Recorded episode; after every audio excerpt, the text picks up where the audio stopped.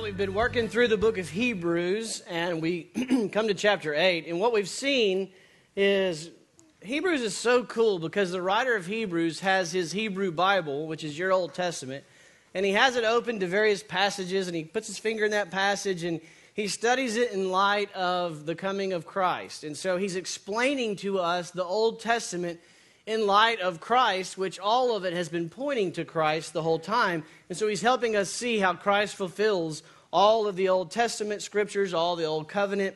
and so he's been working through those, those Old Covenant concepts and showing how they are fulfilled in Christ. And last week we saw how he explained that Jesus is a better hope for us to place our hope, a better hope as an anchor of our soul because he showed us how Jesus was of a better priesthood. Remember what we saw last week that Jesus, uh, he said Jesus comes of a completely different priesthood than the priests of the old covenant. They were of the priesthood of Aaron because God had designated the Levite tribe, and he said, Of the Levites, there's this man Aaron. He was the first high priest. His sons will be the high priest. So that was the Aaronic priesthood, or the priesthood of Aaron. And, and the Hebrews, the, the Israelites, the Jews, I mean, they were very thankful, and rightfully so, very grateful for the priesthood of Aaron. And they, because of what their ministry was, their ministry was to sacrifice to sacrifice blood offerings of the animals on the altar on behalf of the sins of the people. And that was a great, very important blessing that they enjoyed. And now the writer of Hebrews says to them, you need to understand Jesus is a better hope because he's of a better priesthood than the priesthood of Aaron and he said he's the priesthood of Melchizedek. And then he explained, he said, You think that the only priesthood that have ever existed is that of Aaron because you know that God gave you that when he made a covenant with Moses. He said, But there's a, a, a eternal priesthood that has existed eternally. And the priest of that eternal priesthood is Jesus that Jesus blows away that priesthood. Jesus is the great high priest who is the God man. He went in and offered his own blood, his own life as sacrifice for sins. You can trust in Jesus, and he's a better hope. And he kind of wound up with this. Why is Jesus the better hope? Why is this significant? What implication does this have for us? He said, because he can save perfectly. He saves eternally. He lives eternally, so he is eternal, so he can intercede on your behalf eternally. So he just takes what they knew about the priesthood of Aaron and explodes it and says, Jesus is that and so much more, so much better than the priest you know about. So move your hope off the priest of Aaron and put your hope in the priest, Jesus Christ. And so now that's what he's continuing to do today, continuing to show us how Jesus is a better hope for us. But now he says, let me give you the reasons why Jesus is a better hope. He says in verse 6, we'll get we'll read all the text in a minute, but the heart of it is found in verse 6. He says, But now Jesus has obtained a more excellent ministry by as much as he is also the mediator of a better covenant. So he's going right at the heart of it. He says, Look, you know, the old covenant brought you about as a people, gave you the tabernacle, gave you the priest, gave you the sacrificial system, gave you the laws, which was God's will for them. He's saying that was great. He said, But Jesus is a, be- a mediator of a better covenant. And that's what we're going to look at today. How Jesus is a better hope because Jesus is the mediator of a better covenant. So let's look at Hebrews chapter 8 and see how Jesus and the new covenant are better than the priests and the old covenant, making Jesus a better hope. Let's read the chapter 8 aloud. I'll read it aloud. You follow along. Now, the main point in what has been said is this we have such a high priest who has taken his seat at the right hand of the throne of the majesty in the heavens, a minister in the sanctuary and in the true tabernacle which the Lord pitched, not man. For every high priest is appointed to offer both gifts and sacrifices, hence, it is necessary that the high priest also have something to offer. Now, if he were on earth, he would not be a priest at all, since there are those who offer the gifts according to the law, who serve a copy and a shadow of the heavenly things. Just as Moses was warned by God when he was about to erect the tabernacle, For see, he says, that you make all things according to the pattern which was shown you on the mountain. But now he has obtained a more excellent ministry, by as much as he also is mediator of a better covenant, which has been enacted on better promises. For if that first covenant had been faultless, there would have been no occasion sought for a second covenant. For finding fault with them, he says, and this is a big, massive quote from Jeremiah 31, it's the largest Old Testament quote in your New Testament. He says from Jeremiah 31 Behold, days are coming, says the Lord, when I will effect a new covenant with the house of Israel and with the house of Judah, not like the covenant which I made with their fathers on the day when I took them by the hand and led them out of the land of Egypt. For they did not continue in my covenant, I did not care for them, says the Lord. For this is the covenant that I will make with the house of Israel after those days, says the Lord. I will put my laws into their minds, I will write them upon their hearts. I will be their God, and they shall be my people. And they shall not teach everyone his fellow citizens and everyone his brothers, saying, Know the Lord, for all shall know me, from the least to the greatest of them. For I will be merciful to their iniquities, and I will remember their sins no more. When he said a new covenant, he's made the first obsolete. But whatever is being obsolete and growing old is ready to disappear. Lord, we ask for your help this morning. Help us to understand what you inspired the writer of Hebrews to write, that we may have ears to hear your message, that our minds and hearts would be pointed to Christ, that we would have faith, faith in Jesus, as the author points us to have faith. It's in Christ's name we pray. Amen. All right, so in these verses, we're going to see two ways that the new covenant is better than the old covenant. And the point is, trust in Jesus, he's a better hope than anything else or anyone else. The first way he's going to tell us is that Jesus serves in a better tabernacle. Jesus serves in a better tabernacle, and then he's going to show us that Jesus serves a better covenant with better promises. So, a better tabernacle and a better covenant with better promises. We're going to see the first part, the better tabernacle, in verses 1 through 5. In verse 1, he says, Now the main point in what I've been saying is this. And now, what is he referring to other than what he's been talking about in chapter, uh, basically all the letter of Hebrews? But just last week in chapter 7, he was saying, as I reviewed, that Jesus is the great high priest of the great high priesthood. It's better than these priests that you know. And so he says, look, to the main point, we have such a high priest, verse 1, who has taken his seat at the right hand of the throne of the majesty in heaven. He's a minister in the sanctuary and in the true tabernacle, a tabernacle which the Lord built, not man. You know, when you're watching the football games and the, the little goofy pictures of the players kind of looking there trying to look normal and they tell what college they're from, you know, and they're kind of sitting there and it's like, that's just weird. But one of them always says this Jerry, what do they say? The Ohio State. I'm like, really? Like, that's the only college that exists on the planet of the earth. The Ohio State.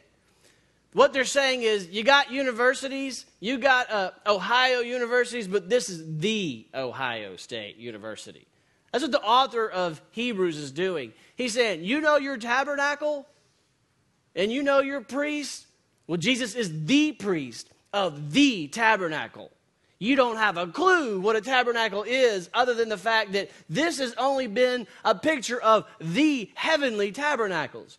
And so, just like he was blowing their mind about the priesthood, where all they knew was this narrow focus of, of these priests of Aaron that the old covenant gave them from Moses on until their day, which was a great gift. And last week he blew their mind and said, He's the priest of the eternal priesthood which is far superior than this temporary little priesthood of Aaron.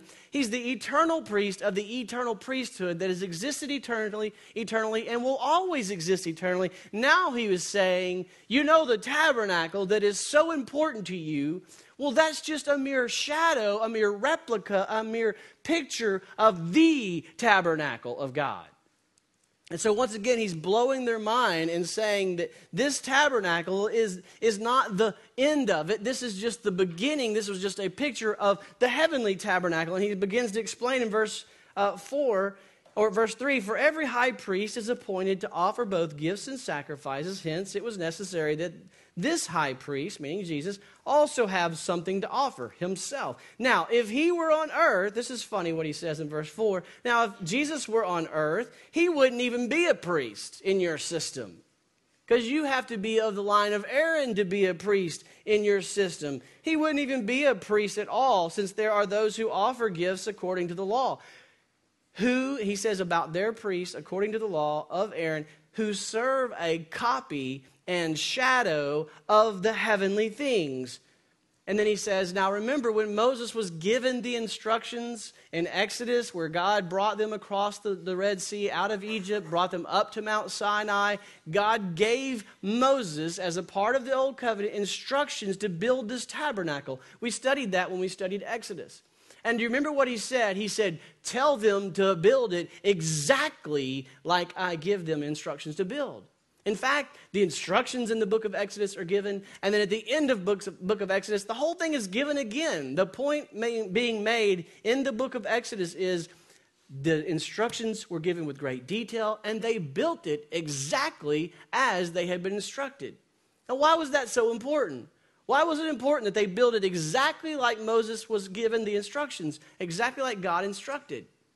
Because it was a replica of the heavenly tabernacle. The whole point of this tabernacle was to point them to the heavenly tabernacle. It was never supposed to be the end game. It was always just a means to the end of the heavenly tabernacle.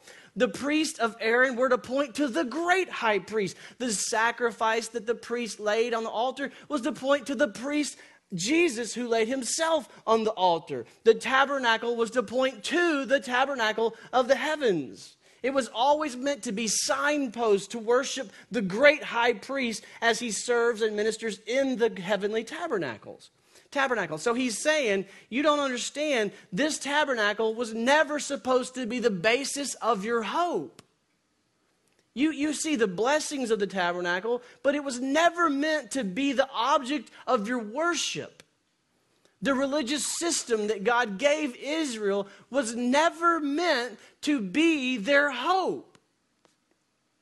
It was only to point them to Jesus, the Messiah, who is their hope. If you think about the tabernacle, what was it and what significance did it have in the life of the average Israelite? Again, let's review the narrative of your scriptures. When they came out of Egypt, they crossed the Red Sea, they came to Mount Sinai. God said, Come up here. They were scared to death. Moses began to act as an intercessor. He went to the top of the mountain. He met with God on behalf of the people. He received the will of God written on stone tablets and then in more detail. He received instructions to build the tabernacle as a, a replica, a shadow, a picture of the heavenly tabernacles. And what was the purpose of the tabernacle? It was to be the dwelling place of God. But the only problem is, God, as holy God, could not dwell in the midst of sinful people. So God graciously and mercifully provided a way for holiness to be in the midst of sinful people. And it was this sacrificial system where priests interceded on behalf of the people. They first, the, head, the high priest, the son of Aaron, he sacrificed an animal for his own sin because he was sinner himself. This is what chapter 9 and 10 get into. And he, he sacrificed it for his own sin. So the tabernacle was a tent system, this big tent, not like a pup tent like you think of in our day and age. This was a massive with beams that had cloth hanging down, and it created an outer court. And then inside the outer court, there was an inner holy of holies, if you will, a holy place. And then inside of the holy of holies, there was the most holy place.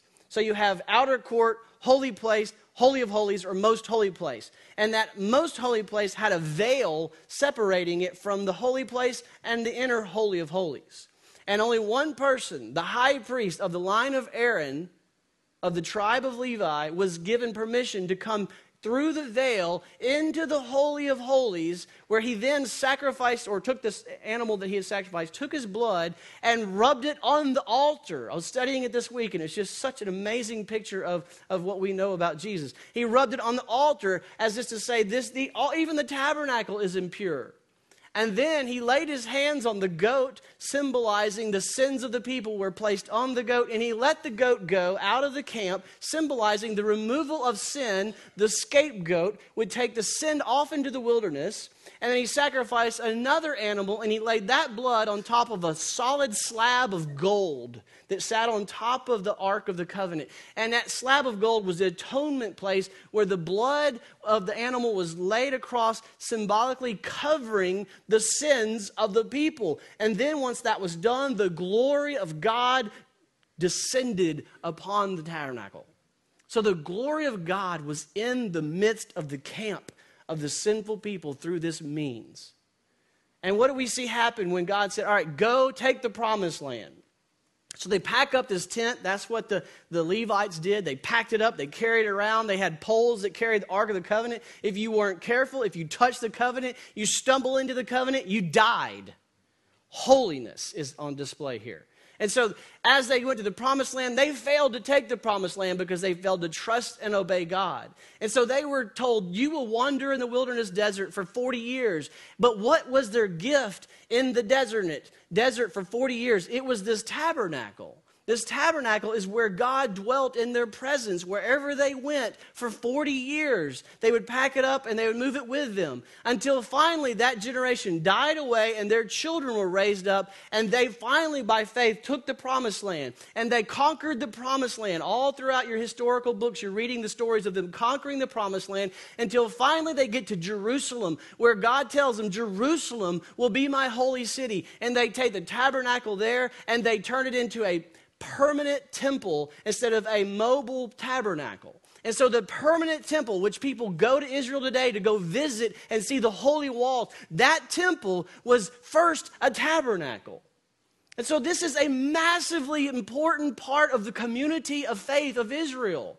It represented the, the presence of God. It represented their hope of being able to have God in their midst, though they are sinful. It's just filled with theological significance in their mind. And the writer of Hebrews is saying, It's over.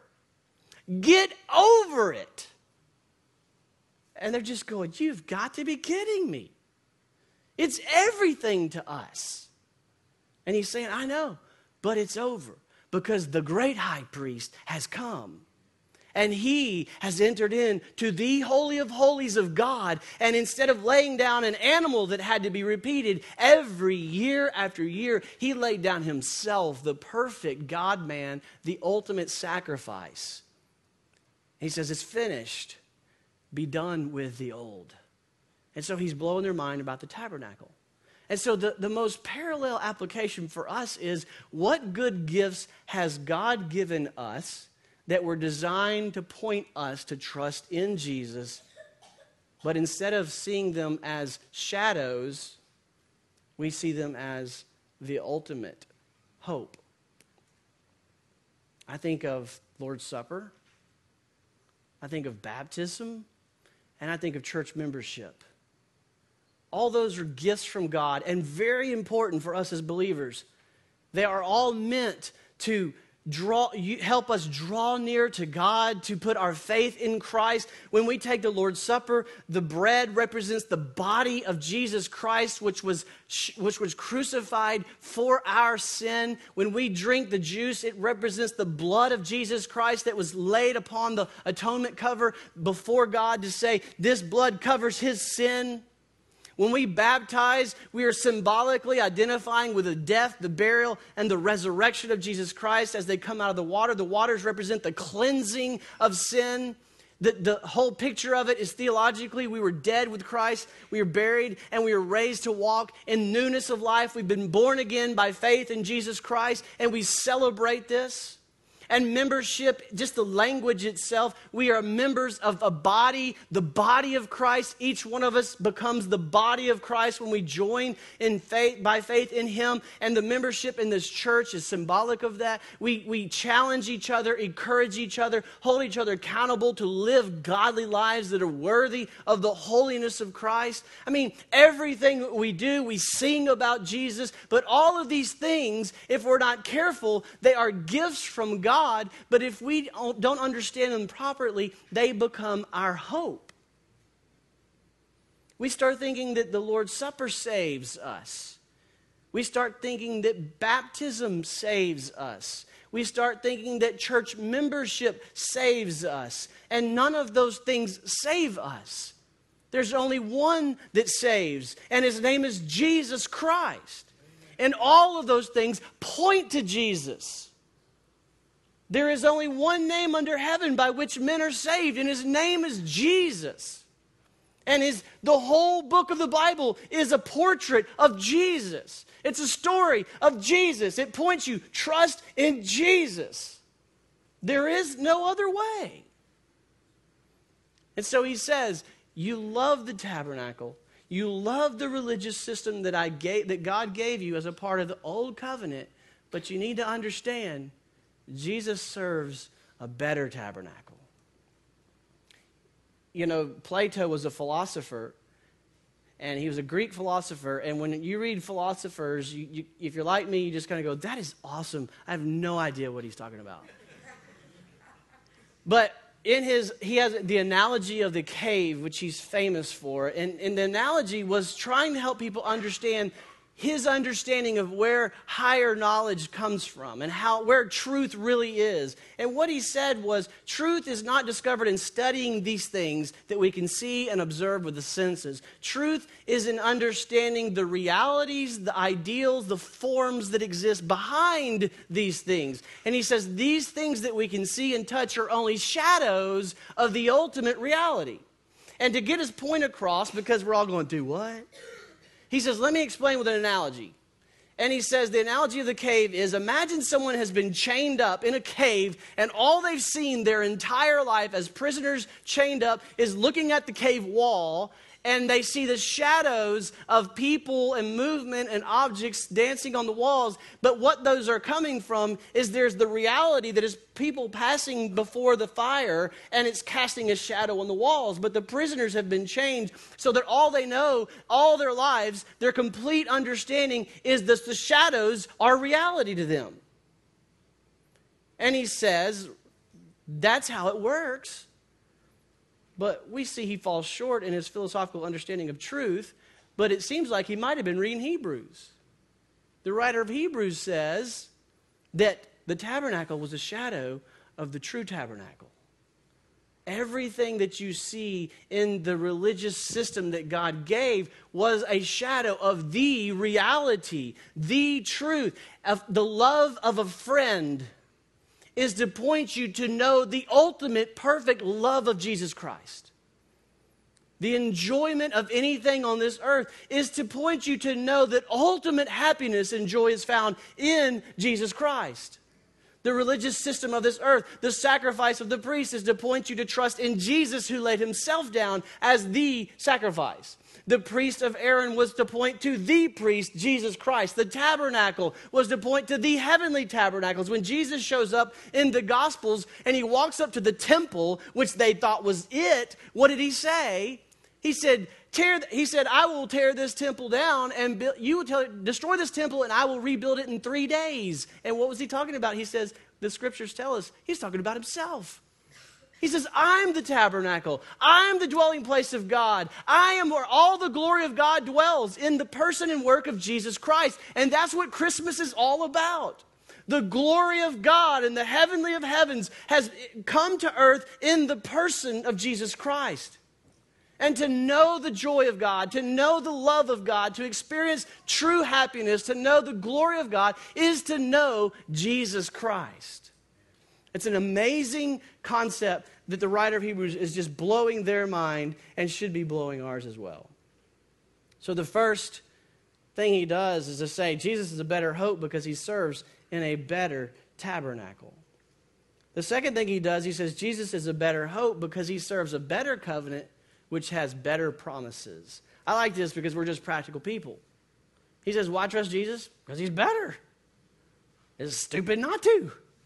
I mean, let's just lay it out there pros and cons, old covenant, new covenant. When you see them stacked up, it's a no brainer. Trust Jesus. He's got a better covenant enacting, enacted on better promises. So let's look at verses 6 through 12 and see the better covenant with better promises. He says in verse 6 But now he has obtained a more excellent ministry by as much as he is also the mediator of a better covenant, which has been enacted on better promises. For if the first covenant had been faultless, we wouldn't have needed a second. So in verse 8, for finding fault with them, he says. Now, this is the longest quote in your Bible, the Old Testament quote in the New Testament. It's from Jeremiah 31. Let me set it up so we'll make sense of it before we go into it. Who were the prophets? Again, back to the biblical narrative. They came out, they got the mountain, they got the covenant, they got the old covenant, they went in. They finally, after 40 years, make it to the promised land. In the promised land, it was very clear the old covenant had stipulations. You obey, you get it. You get the blessings. You don't obey, you're kicked out. It's not complicated. Just like we tell our kids obey or discipline. So they disobeyed. God says, I need to send my message to them my messengers, the prophets, will warn them of discipline is coming. Discipline in the form of getting kicked out of the land. It's called exile. And so they were to be kicked out of the land if they didn't straighten up. Well, they didn't straighten up. And so book after book of the prophets, Isaiah, Jeremiah, Ezekiel, have word of warning. You're about to be exiled from the land. Assyria is going to come in and pull out most of you, uh, some of you, and then Babylon's going to come in and pull the rest of you out. You're going to be kicked out of the land because you're not obeying. You're not trusting me, therefore, you're not obeying me. And so the threat of punishment is what the, the prophets had to say. That was their main message. But in the middle of all this word of discipline and warning is a word of hope. The message of the prophets also contained a line of hope and that hope is what we're reading today from Jeremiah 31. A little ray of hope in the midst of the dark days of judgment is coming. And that hope is based on what? The new covenant. And so he's saying, You know, the old covenant, it's failed. You're doomed. But I have good news. There's a new covenant coming. And that's what he says. He quotes here Behold, days are coming, says the Lord, when I will effect a new covenant with the house of Israel and with the house of Judah. Not like the covenant which I made with their fathers on the day when I took them out, talking about Moses, the old covenant. Not like that one, for they didn't continue in my covenant on that one, says the Lord. But this covenant will have three different benefits. Look at verse 10. For this is the covenant I will make with the house of Israel after those days, says the Lord. Number one, I will put my laws into their minds, and I will write them the laws on their hearts. I will be their God, and they shall be my people. They're going to get it right. Verse 11. And they shall not teach everyone his fellow citizen and everyone his brother, saying, Know the Lord. Why? Well, because they will know me. All shall know me, from the least to the greatest of them. For I will be merciful to their iniquities and number three, I will remember their sins no more. So, in these, this quote of Jeremiah 31, 31 through 34, the author of Hebrews shows us three great promises of the new covenant that, that are so superior to the promises we find in the old covenant. First one is complete transformation. He says, Man, you're going to get it right because I'm going to write it on your minds. I'm going to put it in your heart. The law, my will, will not be on clay, on, on stone tablets. They won't be on scrolls. They'll be in your heart. They'll be in your mind. They will be your own desires. You will know the will of God. You will share the desires of God. You will be completely transformed from the inside out by Jesus, the mediator of this new covenant. Now, how will that happen? Because God will go from an external tabernacle, an external dwelling place, and we become his tabernacle. He says, I'm going, to, I'm going to move up inside of you and I'm going to make you do it. I'm going to do it through you. I'm going to completely change your desires so that you want my will. And he's referring to the indwelling of the Spirit of God. Now, we see that when we go to Ezekiel 36, 26, and 27. Same promises, but we see new words. He mentions the Spirit. Listen to Ezekiel, another prophet, talking about the same day, the new covenant. But he says, Moreover, moreover, I will give you a new heart. I'll put a new spirit within you. I'll remove your heart of stone and I'll give you a heart of flesh. I will put my spirit within you, and I will cause you to walk in my statutes. And you will be careful to observe my ordinance. Why will the new covenant work? Because God will make you do it. It's an amazing concept. He says, Look, you can't do this on your own. I've got to change you from the inside out. The requirement of the new covenant is a transformed life by the Spirit of God. It's not some external behavior, it's an internal transformation that results in an external behavior change. But it starts from the inside first. He's turning everything on its head. And so we see the first promise of the new covenant that's greater than the old covenant is complete transformation. The next promise is complete participation. I get this from a verse 11. He says, And all shall know me, from the least to the greatest of them. Here he's talking about the difference of the old and new. In the old covenant, everyone who was born of a certain family, who was born Jewish, participated in the covenant, but not every one of those individuals had faith in the Messiah. That's why Paul in Romans says not all Israel is Israel, because not all those people who were in name Israel had faith in the Messiah of Israel. But he says it's radically different in the new covenant. He says in the new covenant, you're only a part of the covenant. You enter into covenant by faith in Jesus, the mediator of the covenant. It doesn't matter if you're Jew or Gentile, you're not in the covenant if you're not trusting in Christ, the, the Messiah, Jesus.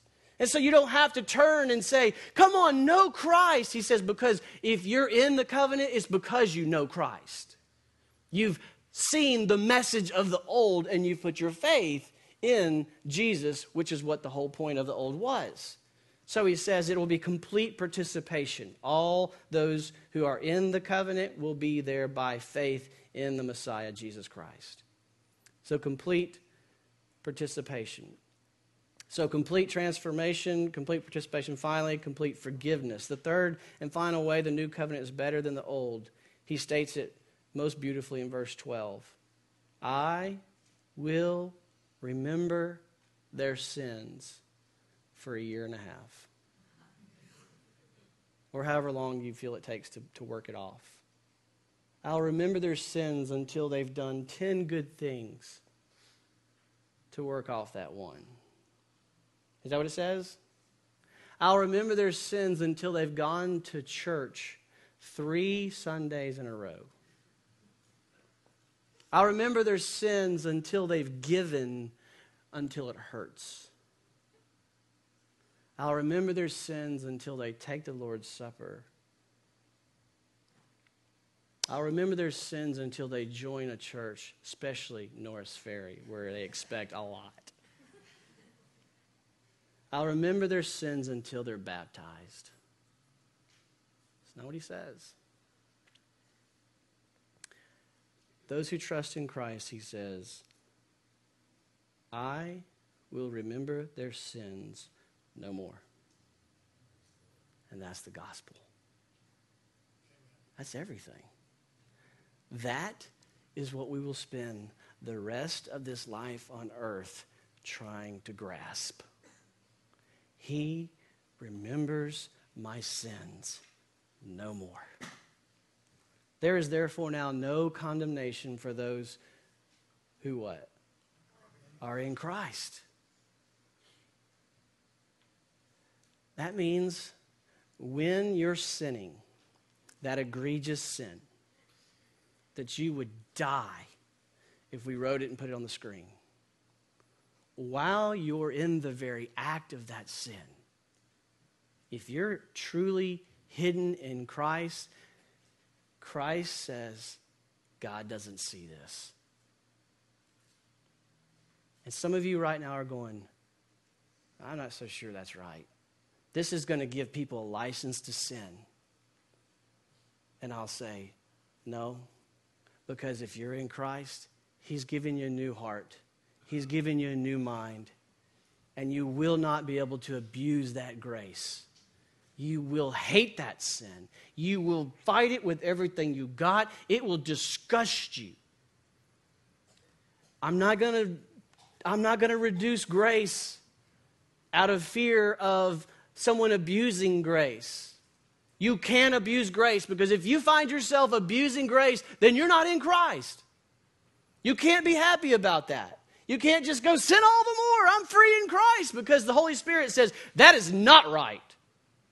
And everything in you says, I can't do that. I must fight this sin. It's because you've been transformed, completely transformed from the inside out. And so you have a new outlook. You hate that sin, you fight that sin, you wage war with that sin, but you are not condemned for that sin. Praise God. And that's why we sing, and that's why we baptize, and that's why we do Lord's Supper, and that's why we covenant to live holy lives, to help each other fight sin, so that we reflect the glory of the amazing, extravagant grace of God in our lives. Are you with me? That's the Christian life. That's the promises of the new covenant. It is a whole lot better than the old covenant, where they did not have their sins forgotten they did not have them completely satisfied. In fact, the whole burnt offering, where they burned it, completely incinerated, was to be a picture of how Jesus satisfies completely the wrath of God that is due our sin. It completely burns it away, completely satisfies it, a smoke that rises an aroma to the nostrils of God of pleasure that he has satisfied his own wrath in the body and blood of Jesus Christ. So we are set free from condemnation and guilt, set free to live for the glory of God. That's what the whole message has been about. Jesus is the great high priest who enters into the heavenly of heavenlies the Holy of Holies. He offers himself, his blood, on the atonement seat of the Father. He sits down at the right hand of God and he anchors our soul, saying, I cover their sin and their shame. There's no condemnation for those who are in Jesus Christ. Having made his point abundantly clear, he comes to verse 13 and he just brings it home.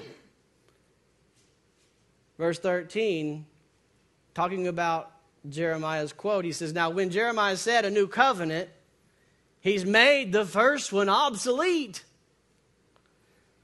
Whatever's becoming obsolete is growing old. It is ready to disappear.